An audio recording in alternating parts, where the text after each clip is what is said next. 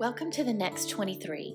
If you are new, this is where I share all of the adventures of navigating a new life as a single 40 something after 23 years of marriage. The good and the scary, the weird and the ridiculous. There is no plan. God knows there is no strategy or roadmap for this podcast or the next half of my life. I'm just diving in, breath held, fingers crossed, and no expectations. As Brene Brown said, Courage is to tell the story of who you are with your whole heart. These are my stories. Hi, friends. Welcome back to the next 23. I know it's been a hot minute since I've been here, and for that, I am very sorry. This has been kind of a difficult month, and I wasn't really sure why until this week. I have been feeling this growing sense of anxiety in my heart, I guess is the best way to put it. It's not worry or uneasiness. Those are feelings that I usually feel in my gut. But it was just another feeling altogether. And this feeling, I've only had it two other times in my adult life, both of which I was acutely aware of why I had these feelings. Both both times I knew why my heart desperately wanted to cry, but my brain was saying no. I knew why my heart held her breath and my brain would distract so many times throughout the day. I knew why my brain wouldn't let my heart feel all the feelings that she wanted to during those two times. It was very clear. The reasons during those two times were because if if my heart did feel all the feelings. My brain was worried that she would never recover. She wouldn't be able to stop crying. She wouldn't be able to get back up again. She wouldn't be able to breathe again. So my brain stepped in and protected my heart until she was ready to feel.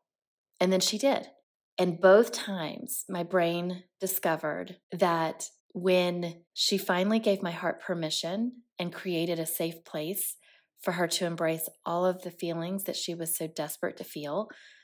My brain learned that spending time in those deep feelings isn't something that would take my heart down forever. My brain learned it was something that was not going to break her or ruin her or destroy her spirit. It was actually, in fact, just the opposite. Giving my heart the permission she needed to grieve and hurt and ugly cry for as long as she needed to made my brain realize that my heart is precious and worthy of being handled gently and with kindness. My brain realized during those two times that allowing my heart to express the emotions she was begging me to release gave her the strength she needed to get back up and keep going. During those two times, my brain realized that opening my heart to embracing the pain also gave her space to welcome more love and more joy. My brain wasn't just protecting my heart from the sadness and the tears, she was actually holding down the happiness and laughter. My brain's reasons for keeping it all in and protecting my heart with the fierceness of a mama bear, they were all valid and they were all right for what my heart needed at the time, both of the times. But when my brain finally allowed my heart to do her thing, filled with emotions and sensitivities and feelings and pure magic, my brain finally saw my heart come back to life both times. This time is different though. This month, I have had no idea why my brain was forcing herself back into protection mode. I've had no idea why every time that familiar feeling in my heart started, that held breath, that burning, the tight chest, my brain instantly started screaming like a drill sergeant and telling my heart to lock that shit up.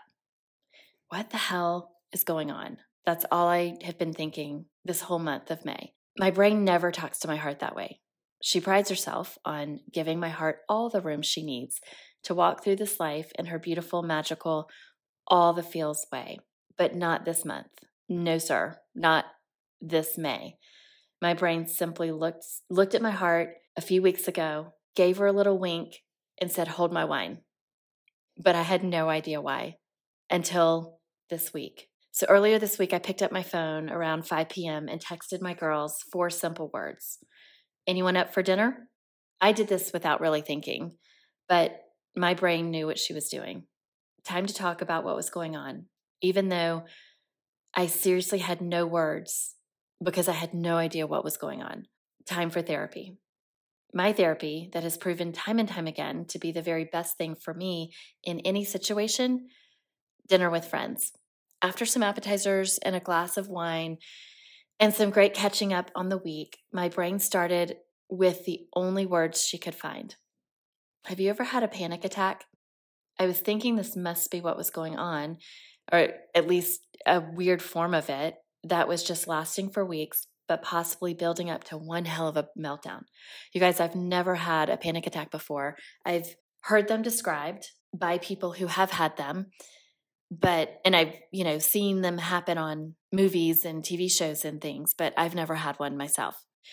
So, in having this conversation with my friend over dinner, I'm not sure which one of us said it first, but after about 30 minutes of walking through all my feelings and all the possibilities of what it could be, one of us said the word graduation.